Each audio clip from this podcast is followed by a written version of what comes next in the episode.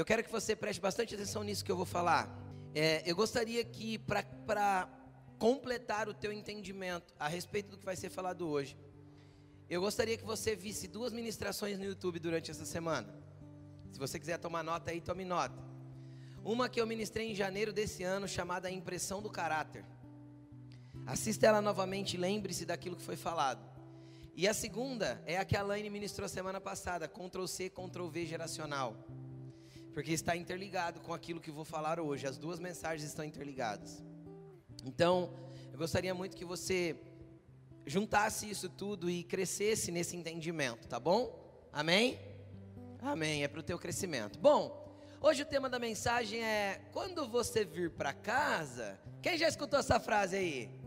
Paiê, no telefone aqui, ó. Mãe, quando você vir para casa, passa na padaria e traz pão. Não é? Passa no bazar e compra a minha canetinha. Não é assim ou não? Quem já ouviu essa frase ou quem já falou? Quem é filho aí, quem não tem filho ainda já falou. Quem já tem filho já ouviu várias vezes. É ou não é, gente? É. Então, quando você vir para casa, sempre tem algo depois. Agora, por que, que o tema da mensagem é esse? Preste atenção no que eu vou falar, porque o que você leva para sua casa define o destino da sua família. Eu vou repetir isso. O que você leva para casa define o destino da sua família. E hoje nós vamos falar a respeito de duas famílias que levaram coisas diferentes para casa. Tá bom? Amém? Então abra sua Bíblia comigo no livro de Josué, capítulo 7. Josué,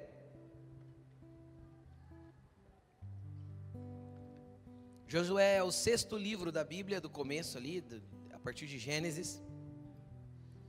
Josué, capítulo 7, versículo 19.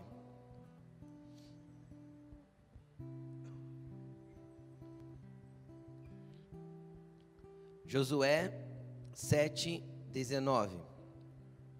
Vamos orar. Jesus, obrigado por esta palavra. Pedimos que o Senhor fale intensamente e profundamente aos nossos corações. Em nome de Jesus, Pai, que essa palavra realmente possa trazer ordem, graça, alinhamento e bênção, não só para dentro do nosso interior, mas para a nossa casa. Que a nossa casa seja tocada e transformada por esta palavra. Peço em nome de Jesus que o Senhor mova o teu querer e a tua vontade nesta noite. E que esta palavra possa ser como uma flecha, Senhor, que incendeia corações para um reposicionamento nas atitudes e ações que fazem com que, Senhor, nós carreguemos para os nossos lares aquilo que às vezes é indevido. Em nome de Jesus, amém. Vamos ler?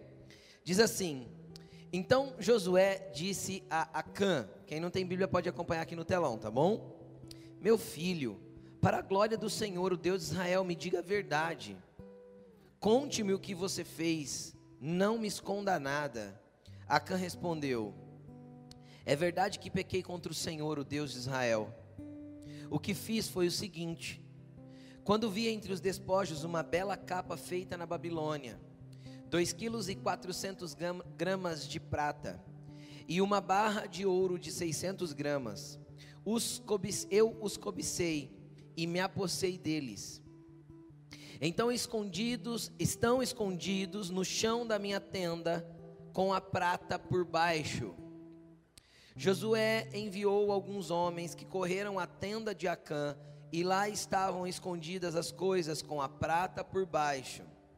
Retiraram-nas da, retiraram da tenda e levaram a Josué e a todos os israelitas, e as puseram perante o Senhor. Então, Josué, junto com todo Israel, levou Acã, bisneto de Zerá, e a prata, a capa, a barra de ouro, seus filhos e filhas, seus bois, seus jumentos, suas ovelhas, sua tenda e tudo o que lhe pertencia ao vale de Acor. Disse Josué: Por que você nos causou essas, esta desgraça? Hoje o Senhor lhe causará desgraça, e todo Israel o apedrejou e depois apedrejou também os seus e queimou tudo e todos eles no fogo. Feche a tua Bíblia, preste atenção aqui em mim. Eu vou te colocar dentro da história para que você entenda um pouquinho do que estava acontecendo aí. É uma história triste, dramática, terrível. Mas eu quero que você entenda alguns princípios espirituais inseridos nela. Vamos lá. O que estava acontecendo aí? Eles tinham acabado de acessar a terra prometida. Quem já viu os filmes lá de Israel no deserto, a novela, tem tudo já, né? Tem, né? Então tá. Se você não viu nada disso, que, tomara que você tenha lido na Bíblia, né? Glória a Deus por isso. Mas teve um tempo que eles saíram, andaram pelo deserto na liderança de Moisés, tal, eles chegaram na terra prometida. E quando eles entraram ali na, em Canaã, eles venceram uma cidade, a primeira cidade e a mais fortificada da região, que era a cidade de Jericó.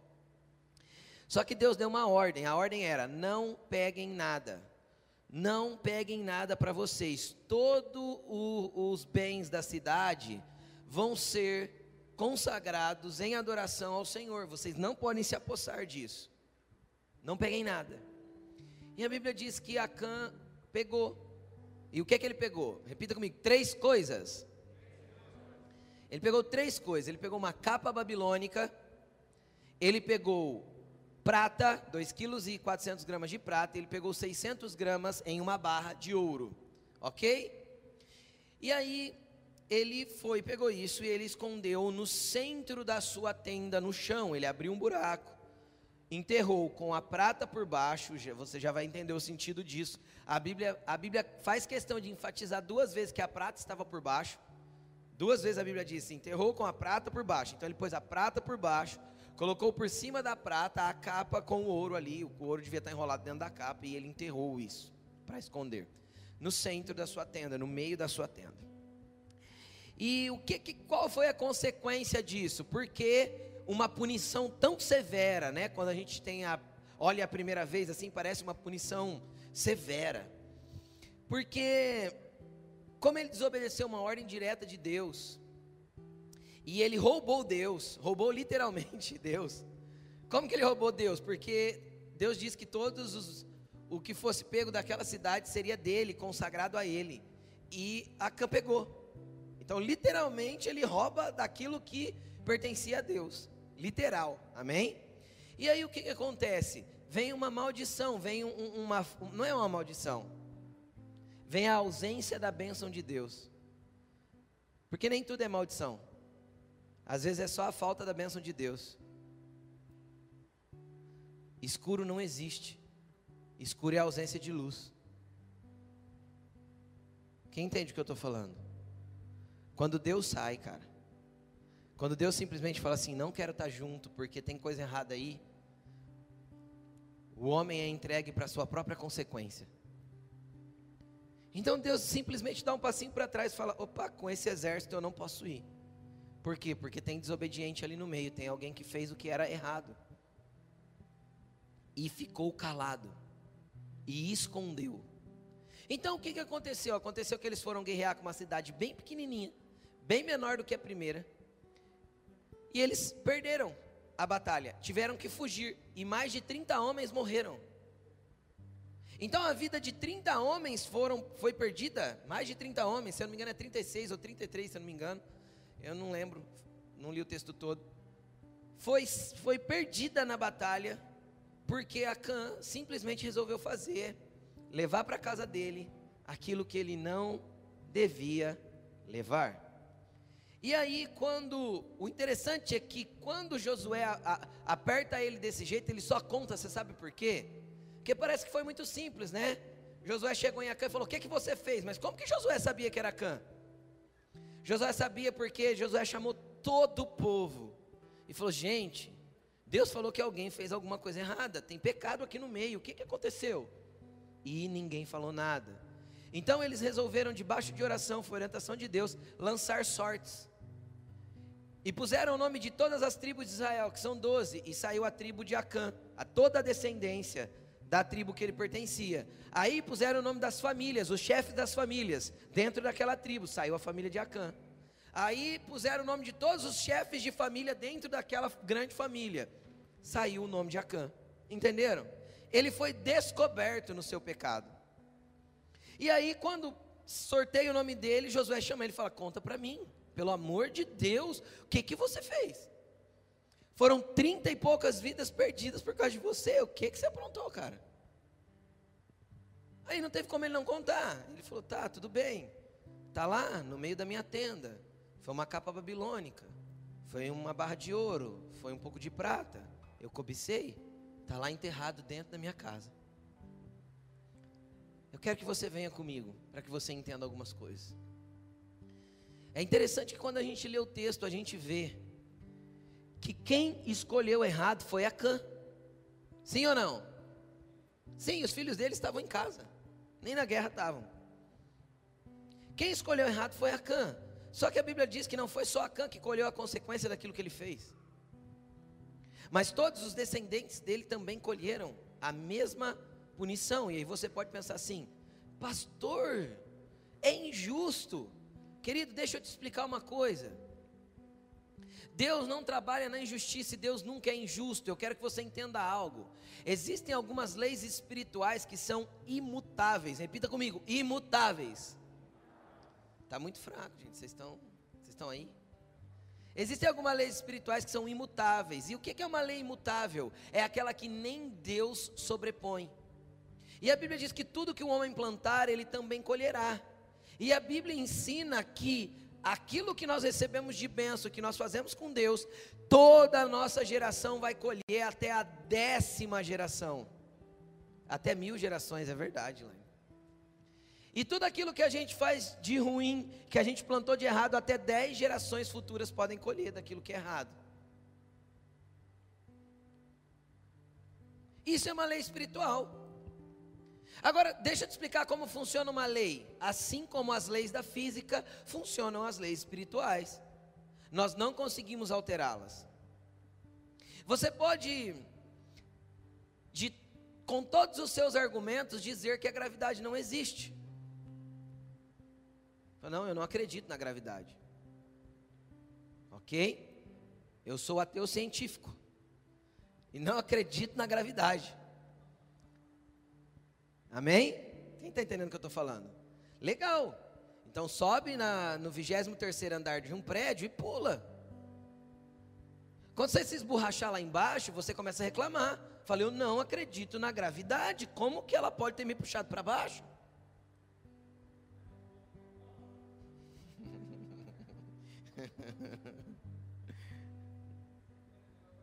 Aí você reclama.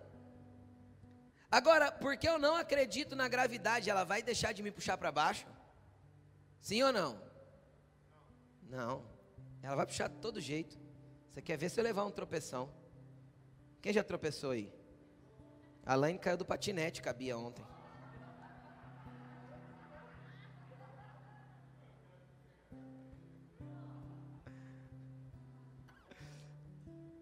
Ela andando de patinete, cabia, ela deu conta de cair de patinete, gente. E eu não estava lá para filmar. Esse que é o pior. Tava só as duas e eu não filmei. Mas vamos continuar. E ela nem acredita na gravidade. então não é porque eu não acredito numa lei espiritual que ela não vai se aplicar na minha vida. Quem entende o que eu estou falando? Não é porque eu disse que, ai, eu não acredito nisso, eu não acho que é assim. Porque, eu, cara, você pode achar o que você quiser.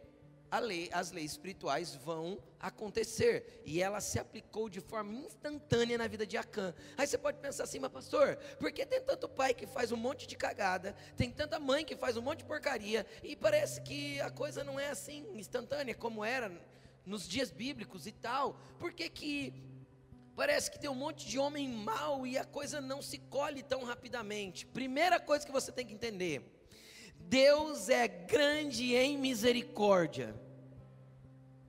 E a ideia de Deus não é condenar. Jesus disse: Eu não vim condenar o mundo, mas vim salvá-lo. Então, através do Cristo, a ideia de Deus é agir com misericórdia para que ele encontre no coração do homem ou nos seus descendentes arrependimento. E ele possa mudar esta, esta história daquela pessoa que se arrependeu em diante. Quem está entendendo o que eu estou falando? Então, Deus, que é rico em misericórdia, compartilha das suas misericórdias até que nós venhamos nos arrepender. Agora, entenda uma coisa: a Bíblia diz que Deus é grande a misericórdia. tem alguns textos. Alguns dizem que a misericórdia de Deus é grande, outras dizem que ele é rico em misericórdia. Mas a Bíblia nunca diz que a misericórdia de Deus é infinita. Nunca. Por quê?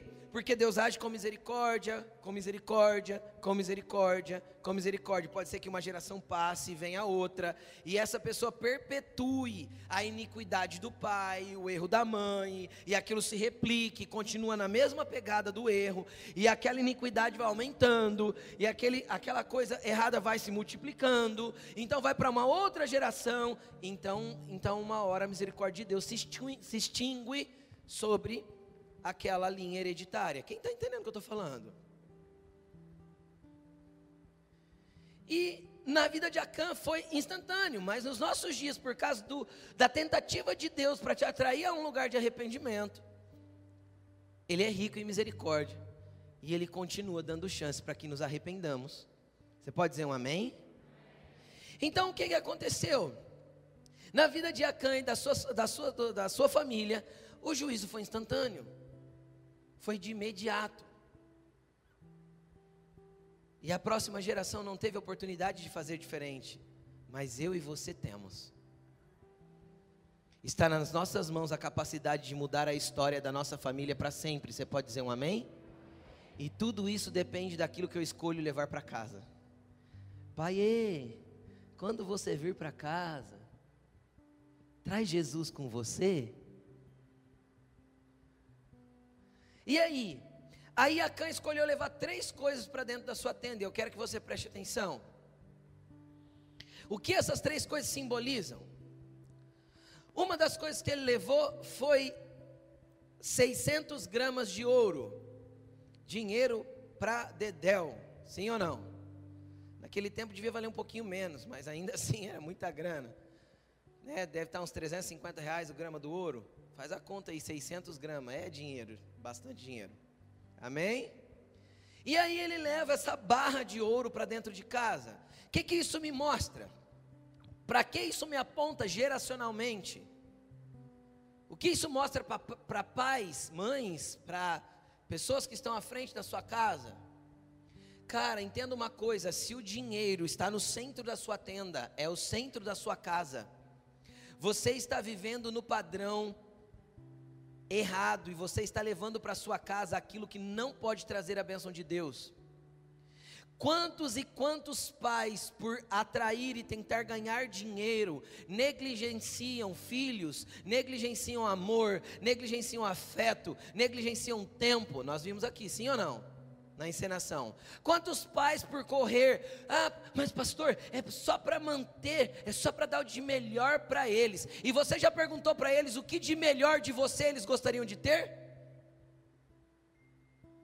Se é dinheiro? Se é uma barra de ouro? Se é o recurso financeiro?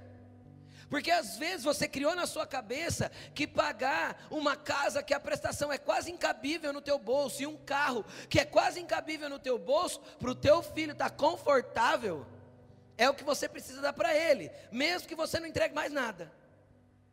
Nem cheiro, nem orientação, nem exemplo, nem abraço, nem tempo, nem carinho.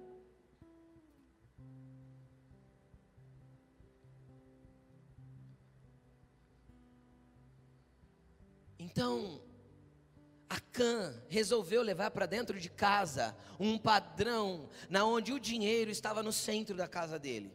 Quem consegue entender o que eu estou dizendo? Estava ali enterrado, era a base do que a família de Acã vivia. Isso estava acima de qualquer coisa. E você acha que uma família assim vai replicar que tipo de filhos? Que amam a grana acima de qualquer coisa. Então vou te contar, homem, mulher ou quem for que está juntando a grana, quando você morrer, seus filhos vão brigar por causa do que você juntou. Afinal, isso está no centro da tua casa e é isso que importa mais do que tudo. Então não tem problema eles não terem amizade, desde que cada um fique com o dinheiro que entendeu que tem direito. Porque você ensinou que o dinheiro estava acima do relacionamento. Sem falar. Só levando a grana acima de qualquer outra coisa dentro da sua casa. Acima do amor, acima do abraço, acima do companheirismo, acima do da vida. E às vezes isso é o centro da tua casa. Tudo que te importa é ganhar grana. Tudo que te importa é estar tá bem. Não, eu estou fazendo tudo isso para eles. Estou fazendo tudo isso para eles. Às vezes não é isso que eles querem de você. Na tua cabeça, às vezes você está pensando dar o melhor e você está atraindo é maldição para tua casa, é, é apredejamento espiritual, é atraindo coisas que Deus não queria que estivessem ali no centro, governando a tua casa, governando a tua história. O que você leva para casa no final de cada dia? Quando você chega em casa do trabalho, pai, quando você vier para casa, traz abraço, traz paciência, traz carinho, traz afeto. Mas o que nós temos levado para casa? Nervosismo, estresse, gastrite, irritabilidade, coice, braveza. Ai, meu dia hoje foi muito difícil. E quem está dentro da sua casa não tem nada com isso?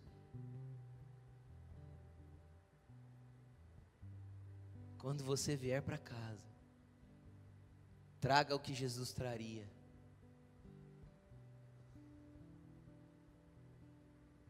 Posso ouvir um amém? Qual que é o outro tipo de coisa que Acã trouxe? Uma capa babilônica. E o que significa, deixa eu abrir um parênteses aqui para trazer uma explicação rápida para que faça sentido para você. Todas as vezes que a Bíblia fala a respeito de Babilônia, não como lugar geográfico, porque existiu lugar geográfico, amém? Mas todas as vezes que a Bíblia fala de Babilônia, não como lugar geográfico, ela está falando de uma estrutura cultural, acho que ela comentou sobre isso semana passada também. Uma estrutura cultural que rege as famílias, que rege a sociedade em geral.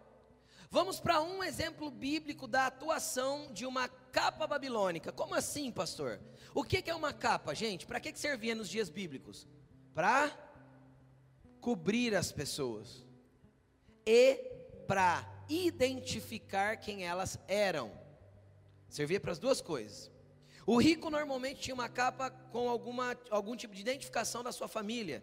Quem está entendendo o que eu estou dizendo? Ou que pelo menos ele era rico.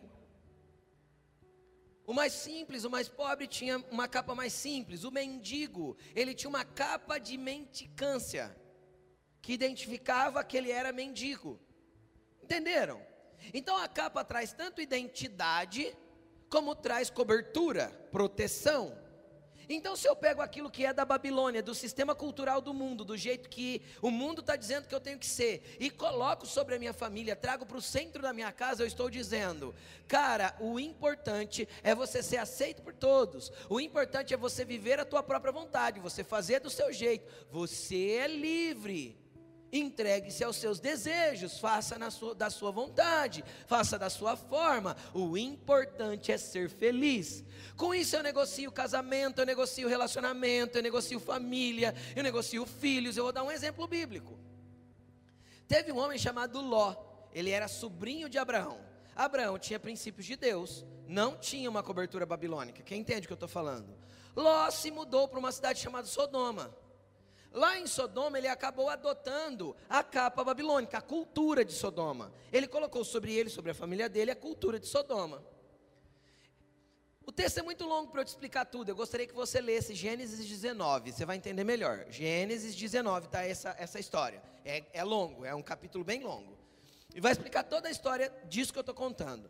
Mas chegaram dois anjos na casa de Ló para tirar ele de Sodoma, porque Sodoma ia ser destruída, por causa que a misericórdia de Deus tinha já atingido os limites na cidade de Sodoma. Estão comigo? E Ló estava sendo tirado de lá pela misericórdia de Deus por causa da intercessão do seu tio Abraão. Abraão orou, intercedeu, clamou ao Senhor, e Deus falou: tudo bem, vou mandar dois anjos lá para tirar Ló de lá. Quando esses anjos chegaram na casa de Ló, aquela cidade era, era promíscua, e os homens da cidade bateram na porta da casa de Ló para poder ter relacionamento sexual ou homossexual com os homens que eram os anjos, eles não sabiam que eram anjos porque estavam como homens, na rua. É mais ou menos quando, quando tem parada gay. Foi na rua mesmo. Era o mesmo padrão. Era a cultura babilônica cobrindo e dirigindo a vida das pessoas. Aí o que, que acontece? Aconteceu que Ló saiu para fora e falou assim: Não, não façam isso, meus amigos. Meus o quê? Amigos. Somos iguais, somos amigos. Calma, não é assim. Entenderam? O centro da casa de Ló era governado pela estrutura de Sodoma, pela capa babilônica. Consegue entender isso? O que que ele faz? Preste atenção aqui. Não façam isso. Esses homens estão sob o meu teto, sob o meu cuidado. Olha, preste atenção nisso aqui. Eu tenho duas filhas virgens. Vou colocar elas para fora e vocês fazem com elas o que você bem entender. Só não toquem nesses homens. A cultura babilônica expõe os filhos à perversidade. A capa babilônica expõe os filhos a todo tipo de deturpação sexual, moral, ética e tudo que é corrompido. E se uma casa não tem entendimento de princípios, já vou falar sobre isso, ela vai ser governada pela cultura daquilo que governa e rege o mundo. E isso atrai o que mesmo? Apedrejamento. Isso não atrai a bênção de Deus. Você está levando para casa aquilo que o mundo está dizendo que você tem que levar, que o sistema está dizendo que você tem que levar. Não, a tua casa não é qualquer casa. Não. Não, ah, mas todo mundo faz assim, mas você não é todo mundo. Você é um filho de Deus. Você tem uma casa sacerdotal. Você tem uma família para redimir. Você tem a responsabilidade de trazer para casa aquilo que é de Deus. Que eu posso ouvir um amém? É isso. E aí o terceiro elemento que Acã levou, 2 quilos e 400 gramas de prata. Agora veja bem, nada está escrito na Bíblia à toa. Você acredita nisso? Que tudo tem um entendimento? A prata, a Bíblia faz questão de enfatizar duas vezes que a prata estava por baixo. Cara, quem fosse pegar num buraco a capa e o ouro, já ia ver a prata, sim ou não? Só que a Bíblia faz questão de duas vezes enfatizar: olha, está nascendo da tenda de Acã, a capa babilônica, a barra de ouro e a prata por baixo. E a prata por baixo. Por que a prata por baixo? Deixa eu te explicar uma coisa: a prata representa a grana? Não, não é isso. Naquele tempo a prata tinha muito pouco valor financeiro, muito pouco, tá? É, nos padrões da engenharia de Deus, preste atenção no que eu vou falar. Tudo que Deus mandava construir, normalmente a base do que era construído em madeira era revestido de prata para que a madeira não apodrecesse.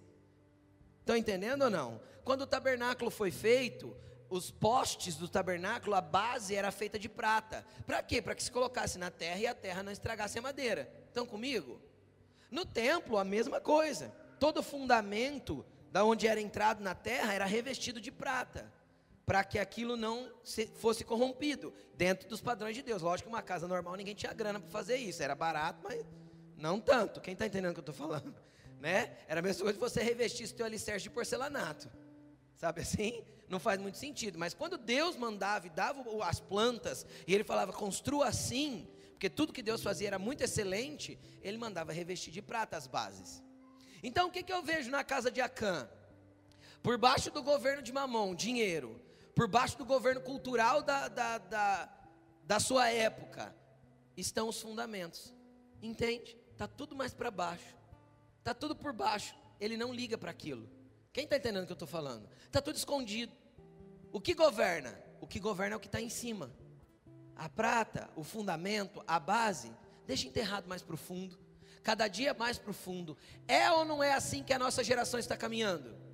Cada dia, a cada geração, a cada um que nasce, a cada, a cada jovem que se torna adulto, cada dia menos aquilo que é fundamento, que é base, que é certo, está sendo esquecido, está sendo enterrado, está sendo largado, está sendo abandonado, e cada dia os princípios morais estão sendo mais deturpados, porque a prata sempre fica por baixo, aquilo que seria fundamento, que seria a base, para não apodrecer uma casa, está sendo esquecido, está sendo enterrado por baixo daquilo que governa as casas desse tempo. Mas essa não é a sua casa. Posso ouvir um amém? Então vamos para uma outra família, que tá bom, já chega de ouvir coisa ruim, né, gente? Então vamos, então vamos para uma outra família. Vamos comigo para 2 Samuel 6, versículo 9.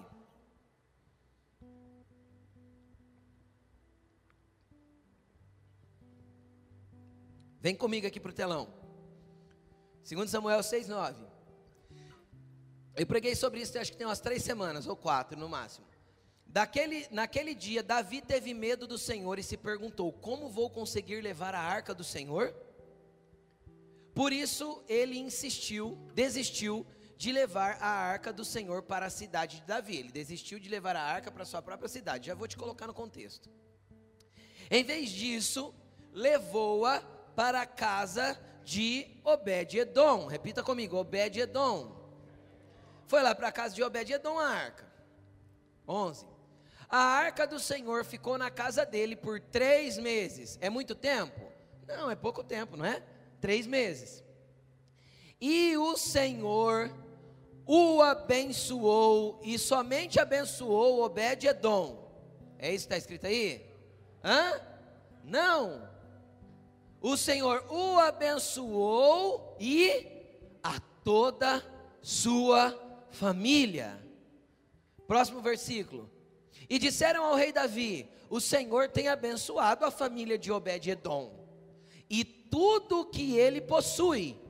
Foi só Obed-edom que foi abençoado? Foi só a família? Tudo que ele tinha estava sendo abençoado. Por causa da arca de Deus. Então Davi, com grande festa, foi à casa de Obed-Edom e ordenou que levassem a arca de Deus para a cidade de Davi. Davi queria a bênção para dele. Esperto ele.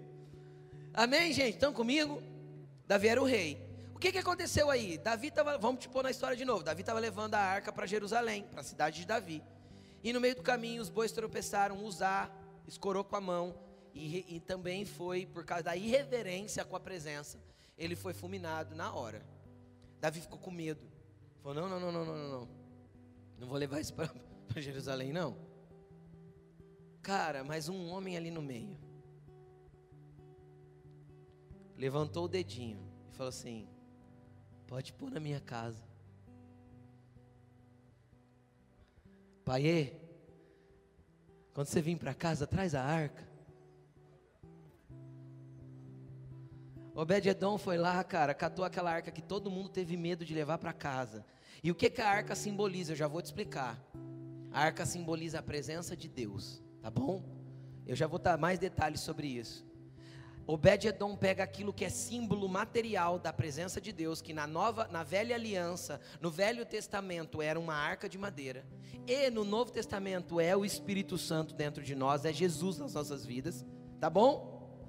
E ele leva isso para casa. Aí eu fico imaginando Obed-edom chegando em casa falando assim: Ei, criançada, ó, é o seguinte: vocês dormem em dois quartos, vai ter que dormir todo mundo num quarto só. Ah, pai, por quê? O colchão pro chão, não sei o quê. Porque o outro quarto pertence à presença. Consegue entender o que eu estou falando? Obed-Edom mexeu com o conforto da família. A Bíblia não diz isso, mas eu fico imaginando. Ele tinha que preparar um lugar para aquela arca, sim ou não? E foi de repente, não dava tempo de construir alguma coisa, dava? Então ele teve que mexer com a estrutura da família, às vezes desmontar um pedaço da cozinha da esposa. Tirar o filho de um quarto, mexer com a estrutura, para arrumar um lugar para habitar a presença. Entenda uma coisa: todas as vezes que você trouxer a presença de Deus para casa, a estrutura da sua família começará a ser mexida.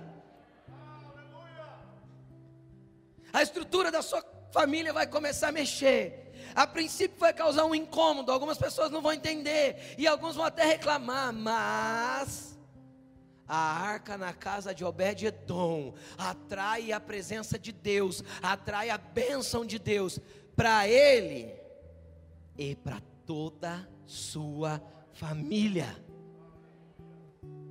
Entenderam? Como que era essa arca? Nós já vamos entender. Agora, sabe o que era interessante? Acã escolheu três coisas lá no lixo, sim ou não? Roubando de Deus, fazendo errado. A arca também carregava três coisas. Vamos comigo para Hebreus 9, do 3 ao 5. Hebreus 9, do 3 ao 5. Por trás do segundo véu havia a parte chamada Santo dos Santos. Está falando do tabernáculo, do, do templo. Onde se encontravam o altar de ouro para o incenso e a arca da aliança. Esta arca aí, não é a arca de Noé, não, tá bom? O que, que era essa arca aí? Ela era totalmente revestida de ouro. Primeiro, deixa eu te explicar. O que, que era a arca? Era uma caixa de madeira, acho que de 1,20m, se eu não me engano, por 90 centímetros de altura, revestida de ouro por dentro e por fora, com uma tampa feita de ouro maciço com a imagem de dois anjos por cima, querubins, com as asas estendidas. E nas laterais, nos quatro cantos dela, tinha argolas, para que pudesse pôr um, um, um varal, um varão, e carregá-la. Entenderam? É isso. E isso era o símbolo da presença de Deus entre os homens na antiga aliança. Estão comigo? Quem já assistiu? Ah, isso, só velho assistiu isso, mas vamos lá. Quem já assistiu Indiana Jones é, em busca da arca perdida? É essa arca aí, tá?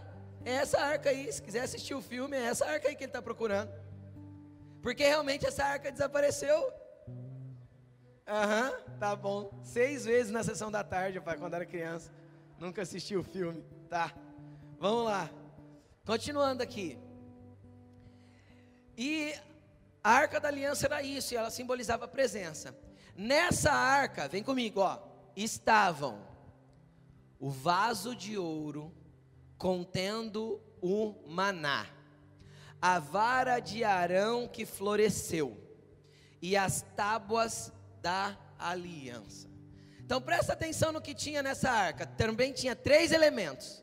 Então repita assim comigo: a arca de Deus é a presença de Deus. E a presença de Deus também atrai três elementos. Vem comigo. Primeiro, dentro da presença de Deus também tem ouro. O vaso era do quê? De ouro. Tem ouro, tem provisão divina, tem bênção financeira, tem prosperidade. Na presença de Deus tem isso, você crê? Tem, e é indiscutível que tem. Só que qual a diferença da provisão financeira no padrão Acã e a provisão financeira no padrão de Deus? É que no padrão Acã ele é uma barra, ele serve só para acumular. No padrão de Deus ele é um vaso. Porque o vaso sempre tem um propósito. Ninguém faz um vaso para nada. Um vaso é para armazenar, para enfeitar, para decorar. É um vaso para gerar vida, se é uma planta. Quem está entendendo? O vaso tem um propósito. Então todo recurso financeiro que Deus te dá, ele tem um propósito. Ele não é só uma barra acumulativa. Ele é feito como um vaso para que você entenda que todo recurso financeiro que ele te dá existe um propósito por trás. E dentro do vaso era guardado maná. Sabe o que é maná? Maná era aquele pão que descia do céu no deserto para que eles se alimentassem, era a provisão diária de alimento e sustento para aquele povo. Então, dentro do recurso financeiro que Deus vai te dar, está embutida a provisão que vem do céu, aquela que ninguém explica, aquela que não tem lógica, aquela que ninguém entende. Está inserido dentro da provisão financeira que está ligada à bênção de Deus e à presença dele na tua casa. Eu vou fazer uma pesquisa rápida aqui, é bem simples, ó. Quem aqui já recebeu uma provisão financeira que você não consegue explicar? Aquela venda que não é impossível, aquele dinheiro que é na conta, aquele negócio que aconteceu, você fala, meu Deus, como isso aconteceu? Levanta a mão. Aí, ó. Porque onde a gente está com a presença de Deus, cara, o dinheiro tem um propósito. Não é só para o nosso uso, não é só para a gente criar uma barrinha a mais, não é só para acumular. Ele não é o centro da casa, ele está inserido na presença de Deus. Entendeu isso? Ele é um vaso que proporciona um propósito. E dentro dele está toda a provisão divina. Aquela sobrenatural, aquela que você não entende, aquela que é simplesmente descendo do céu, sabe? É uma maná descendo e você fala assim: Jesus, como isso? É na presença de Deus que se está. Então Deus não vai deixar faltar nada para sua família se você estiver atraindo a presença dele. Jamais vi um justo mendigar o pão, está escrito na Bíblia. Porque aquele que anda em justiça de Deus atrai a presença, e atraindo a presença tem provisão. Atraindo a presença, o dinheiro é um vaso e não uma barra, ele tem um propósito. E dentro não é para armazenar mais dinheiro, dentro é para armazenar a provisão diária daquilo que Deus vai fazer na tua vida. É assim que Deus trabalha. Cara, quando você atrai a presença de Deus, você não precisa de malandragem para ganhar dinheiro, porque quem faz tudo na tua vida é Deus. Não tem que ter jeitinho brasileiro, não tem que sonegar, passar ninguém para trás. Não tem que mentir. Não tem que trabalhar até meia-noite todo dia, porque senão eu não consigo pagar. Não.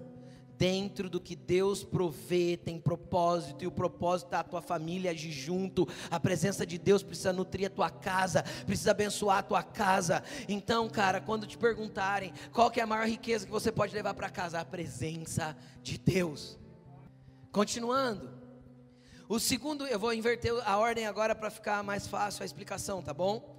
O segundo item é a vara de Arão, que ele cita aí, mas eu vou agora para o terceiro item. As tábuas da aliança. O que, que foi as tábuas da aliança? Foi aquela que Moisés subiu no alto do monte, Deus escreveu lá a aliança que ele tinha com o povo em pedras e foi cordada dentro da arca. O que que isso simboliza para nós? A palavra de Deus. Uma casa que tem a palavra, que tem a presença de Deus, ama a palavra de Deus. Dentro da presença está inserida a palavra. Por quê? Porque a palavra substitui na casa de Acã a prata.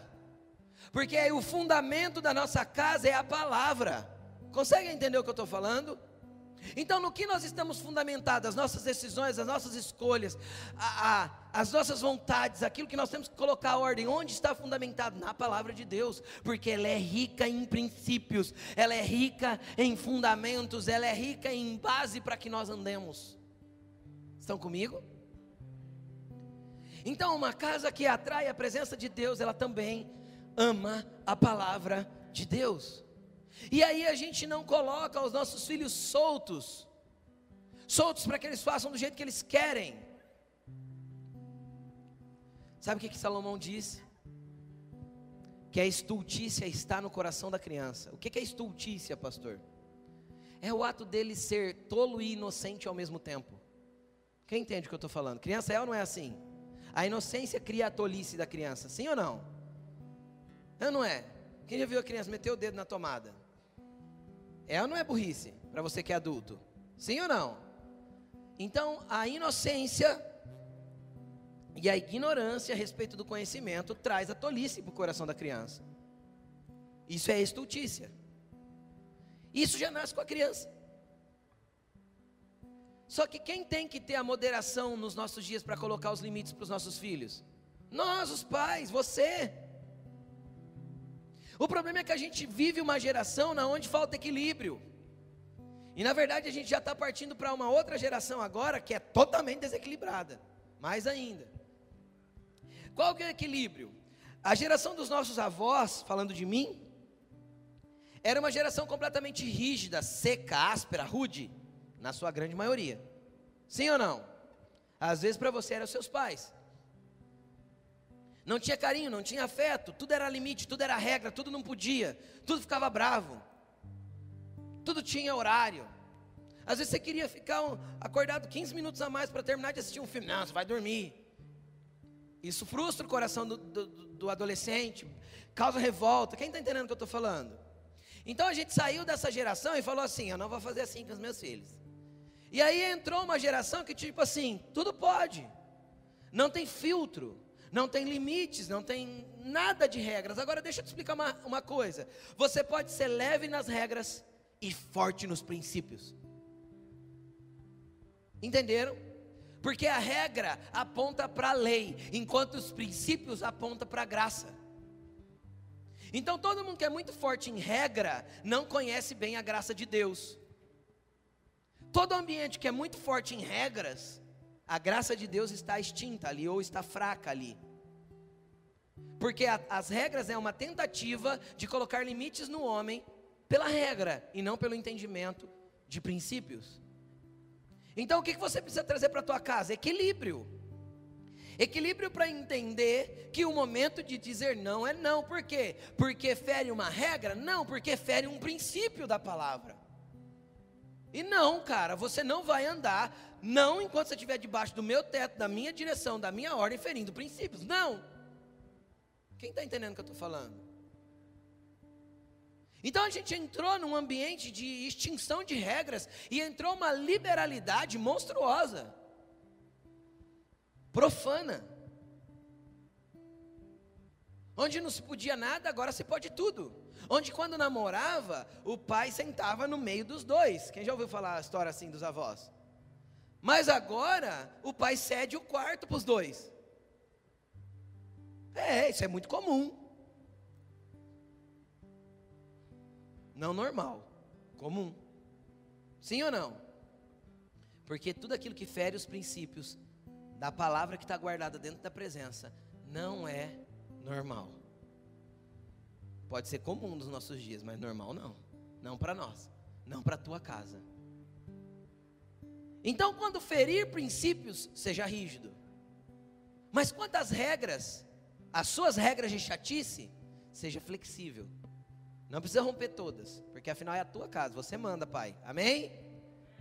Mas seja flexível, flexível. Por amor. Entende? As suas regras não tiram os seus filhos da estultícia. Mas os princípios da palavra de Deus e o teu posicionamento tiram. Você pode dizer um amém? Então, não, não negocie, porque está dentro da presença. Assim como a provisão está dentro da presença, a palavra de Deus também está dentro da presença. Quando a palavra de Deus saiu, automaticamente eu estou tirando as características da presença, estou afastando a presença. Já não é mais a casa de Obed-Edom. Terceiro e último, a vara de Arão que floresceu. Presta atenção nisso. Porque isso, pode, isso é uma chave, pode mudar a tua vida de hoje para sempre. E eu falo sério. O que, que foi a vara de Arão? Preste atenção aqui. Está escrito em, se você quiser anotar, sobre a história da vara de Arão, está escrito em Números 17, final do capítulo. Não lembro os versículos agora, não precisa pôr não. Preste atenção aqui. Aconteceu que chegou um momento, Arão, Arão era irmão de Moisés. Presta atenção no que eu estou falando. E Deus tinha estabelecido Arão como sacerdote, como aquele que representava o povo diante de Deus e levava diante de Deus causa, as causas do povo para eles serem perdoados. Estão entendendo? Ele era um sacerdote lá no tempo da velha aliança. E aí, alguns líderes das outras tribos, Arão era da tribo de Levi, alguns líderes das outras tribos, ficaram meio indignados, porque Arão? Por que Arão? Porque eles achavam que não era uma escolha de Deus, mas que era uma escolha de Moisés, afinal parecia nepotismo. Sim ou não? Pô, Moisés é o líder, então o irmão dele é o sacerdote, né? Consegue entender o que eu estou falando? E alguns líderes ficaram meio revoltados ali e foram procurar Moisés. Moisés falou: tudo bem, vocês vão ver que não sou eu que estou escolhendo, mas eu vou orar, falar para ver com Deus o que, que Ele quer que faça. E Moisés orou e Deus falou para Moisés assim: Moisés, faz o seguinte: corta 12 varas, pedaço de pau, gente. Amém? Quem já viu um pedaço de pau? É um pedaço de pau, uma vara. Amém? Você vai pegar e você vai entalhar o nome dos 12 líderes de cada tribo, incluindo Arão. Você vai escrever na madeira. E você vai pegar essas, esses 12 pedaço de pau, E você vai colocar na minha presença, lá na frente da arca. E deixa lá. A vara que florescer será quem eu escolhi para ser o meu sacerdote. Quem já viu o pedaço de pau florescer, cortado da árvore? Quem, alguém já viu? Eu nunca vi. Nem é possível. Não tem vida mais. E aí foi tudo colocado na presença de Deus. E quando foi colocado na presença de Deus, a Bíblia diz que a vara de Arão, aqui estava escrito o nome de Arão, floresceu, deu, brotou folhas, flores e amêndoas que podiam ser comidas. Então Moisés levou tudo para fora e mostrou a vara de Arão com o nome de Arão. Então aqui é quem o Senhor escolheu. O que, que isso tem a ver com eu levar a presença para casa? Deixa eu te explicar uma coisa, querido. Não interessa se você está seco, sem vida, se a sua geração foi cortada da presença de Deus, se você é um pau que não tem vida mais, se existem marcas profundas na tua vida que te marcaram, marcaram a tua história, marcaram o teu caráter, marcaram quem você é. Quando você for exposto à presença de Deus, a tua vida vai florescer de novo, a tua família vai florescer outra vez. E deixa eu te explicar uma coisa: as pessoas não vão entender como alguém como você está dando flores como alguém como você está dando frutos que alimenta outras pessoas, não vão entender porque não terá explicação, porque tem a ver com a bênção de Deus sobre a tua casa e sobre a tua vida, tem a ver com aquilo que você está exposto, a glória, a presença, nutrindo, trazendo para casa junto com você todos os dias. É impossível que a sua família não floresça. Ei, tem muitas amêndoas aí para Deus fazer crescer. Pode ser que você está olhando para a tua casa, você está vendo tudo seco, tudo sem vida, tudo cortado, tudo marcado, tudo com dor. Só expõe a presença. Todo dia. E aquilo que não tem vida florescerá. Flores vão começar a nascer de um lugar seco, cara. Aquilo que parece um inferno vai virar um jardim. Aquilo que é sem vida vai gerar amêndoas que vão servir as pessoas com o sabor da tua casa. Pastor, mas você não sabe como foi a minha criação. Pode ser que eu não entenda, mas o teu Pai Celestial entenda. Entende? Ele está dizendo: cultiva a minha presença, porque de hoje em diante, da tua casa em diante, da tua família em diante, acabou. A maldição vai cessar, porque você está exposto à minha presença e está trazendo a arca para tua casa todo dia. Pai, Manhã, quando você vir para casa, traga a presença junto. Traga Jesus com você. Quando você for para casa hoje, cara, fala para Jesus: Jesus, se eu for sozinho, eu vou encontrar uma desgraça lá. Mas se você for comigo, até aquilo que está seco e sem vida pode se transformar num jardim atraia a presença para a tua casa. Porque Jesus tem vida para brotar aí. Tem flores ainda. Ele não desistiu da tua família, cara. Ele não desistiu da tua casa. Ele não desistiu de transformar a tua história, ele não desistiu de romper essa maldição. Ele não desistiu de fazer diferente de hoje em diante. É você que decide o que você quer levar para o centro da tua casa. A capa, a capa babilônica tem dia que é mais fácil ela. O ouro tem dia que ele enche o nosso coração. A prata tem dia que dá vontade de deixar de lado mesmo, porque eu não quero esses fundamentos aqui.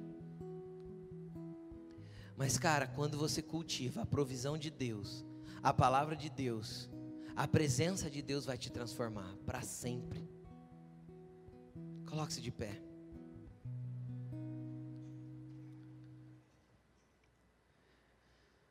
Tem esperança, cara. Jesus quer muito a tua casa, quer muito você, quer muito a tua história. Jesus quer muito fazer uma remissão e mudar você para sempre. Você só precisa decidir ser um remidor, jogar toda a cultura babilônica fora, jogar toda a capa babilônica fora, jogar os teus desejos ilícitos no ralo para que a presença de Deus seja cultivada dentro da sua casa. E deixa eu te explicar uma coisa: onde se tem a presença de Deus, onde se tem a presença de Deus, não se tem filhos desviados. Onde tem muita religiosidade, sim, tem filhos desviados. Onde tem muitas leis e regras, sim, tem filhos desviados. Porque eles não conheceram a presença de Deus. Eles conheceram uma estrutura que não atraiu a presença. Cara, deixa eu te explicar uma coisa. Você é o Obed-Edom na beira da arca que ninguém quer levar para casa. E cada dia vai ser mais difícil levar essa arca para casa. Sabe por quê? Porque a nossa geração está se tornando cada vez mais corrupta, mais perversa, mais ruim. E cada vez você vai ter que gritar mais alto os valores que você tem. Porque cada dia fica mais difícil ser conservador na nossa nação. Porque todo conservador, na cabeça de quem está vivendo sob a capa babilônica, é intolerante. Isso não é verdade. É gostoso abraçar quem é pecador.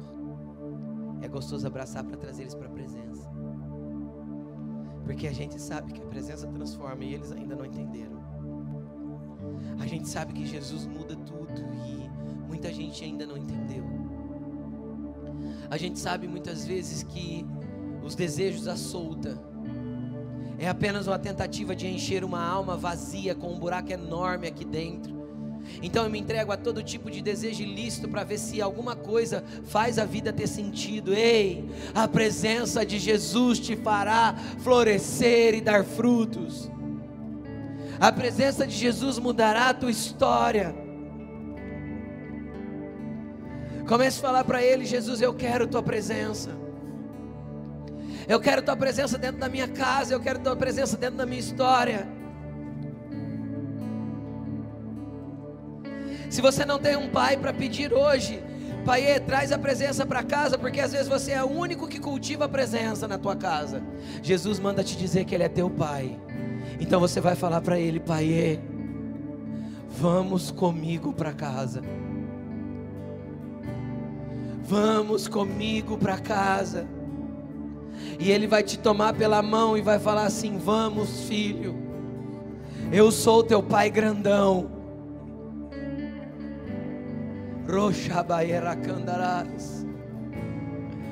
Cultiva a presença, querida, é a presença que vai atrair o florescimento da vara, a provisão divina, o amor pela palavra, a remissão da tua geração.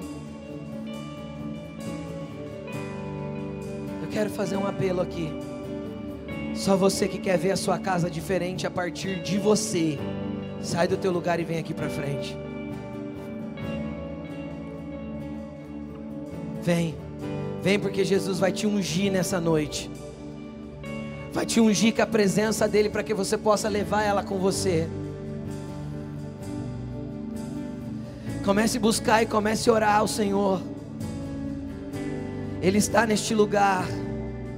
Vem bem perto do púlpito para caber todo mundo. Dá uns passinhos para frente aí, por favor. Cara, isso que você fez é um passo de fé. Esse lugar da frente aqui não tem nada místico. Mas é um passo de fé que você está dizendo: não, da minha vida para frente, a história da minha família será outra. Eu vou cultivar a presença para que tudo seja transformado na minha casa. A presença será o mais importante. Ela terá um quarto só dela, eu não digo no ambiente físico, consegue entender? Ela terá um lugar, um lugar especial preparado para recebê-lo, mesmo que ninguém queira a presença, você vai cultivar essa presença. Pastor, eu não tenho nem onde orar na minha casa. Ora no banheiro, tranca a porta, entra lá, coloca tua, a, o teu joelho no chão, levanta as suas mãos e adore a Deus. Oh, baixou candarai, chorabalai. Deus está marcando linhas geracionais nessa noite. Deus está fazendo florescer pessoas secas e sem vidas aqui. Rocho baracandalas, flui Espírito Santo, flui com a tua presença marcante no coração de filhos aqui.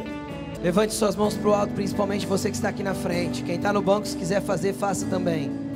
Repita assim comigo: Eu renuncio a todo domínio do ouro sobre a minha vida e sobre a minha descendência.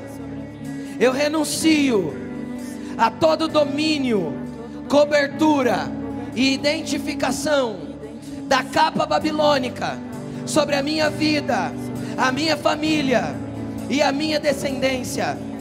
Eu renuncio que os valores e fundamentos estejam enterrados dentro da minha casa. E eu chamo agora a presença de Deus para minha vida, para minha família, para minha descendência. A minha descendência vai comer dos frutos de uma vara cortada que sou eu.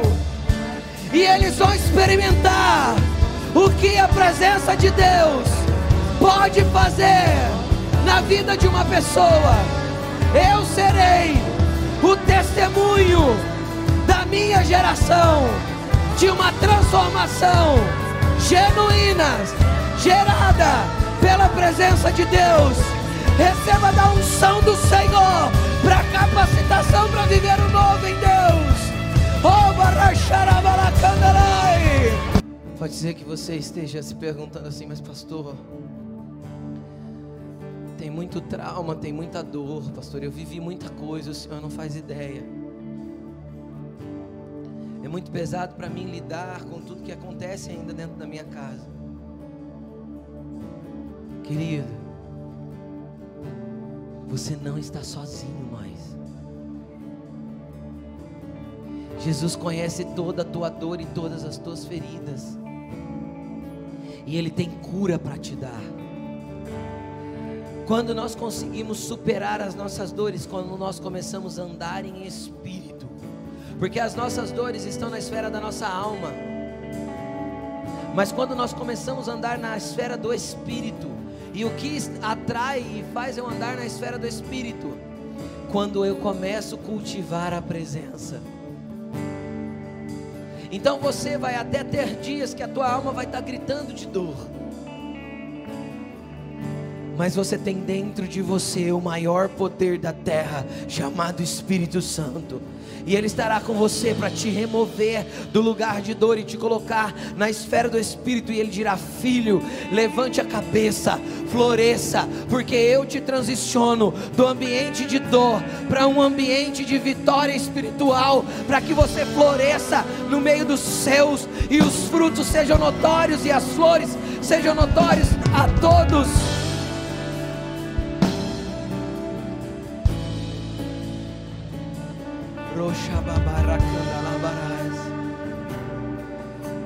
O Espírito ministra no meu coração que tem pessoas aqui que estão sofrendo porque não conseguem liberar perdão aos seus ofensores.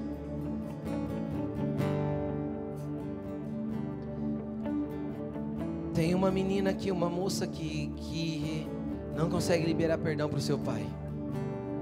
Eu não sei o que ele fez. Mas deixa eu te explicar uma coisa.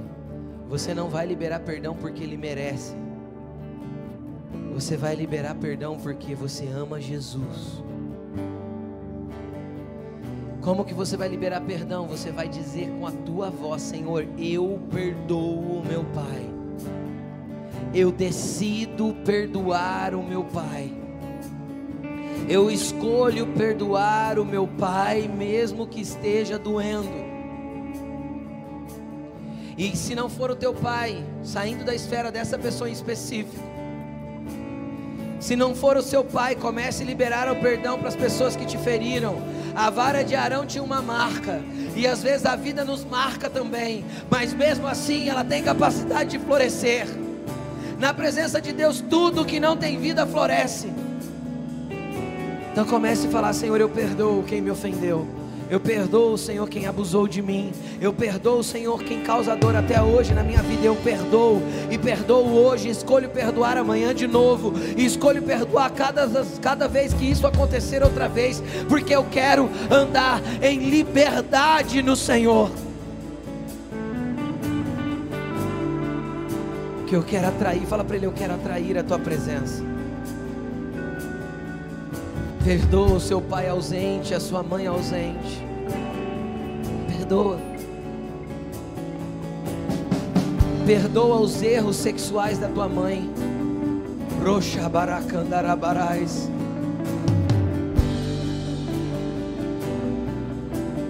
Você não consegue ter compreensão total do que ela estava vivendo também. Então você é o remidor da sua casa, você entendeu isso? Você é a vara que vai florescer. Cultive a presença dEle. Pastor, mas meu pai era um abusador, meu pai traía minha mãe, perdoe. Ame, você não fará assim, porque Jesus está te fazendo florescer nesse dia. Roxa baracandarabarai.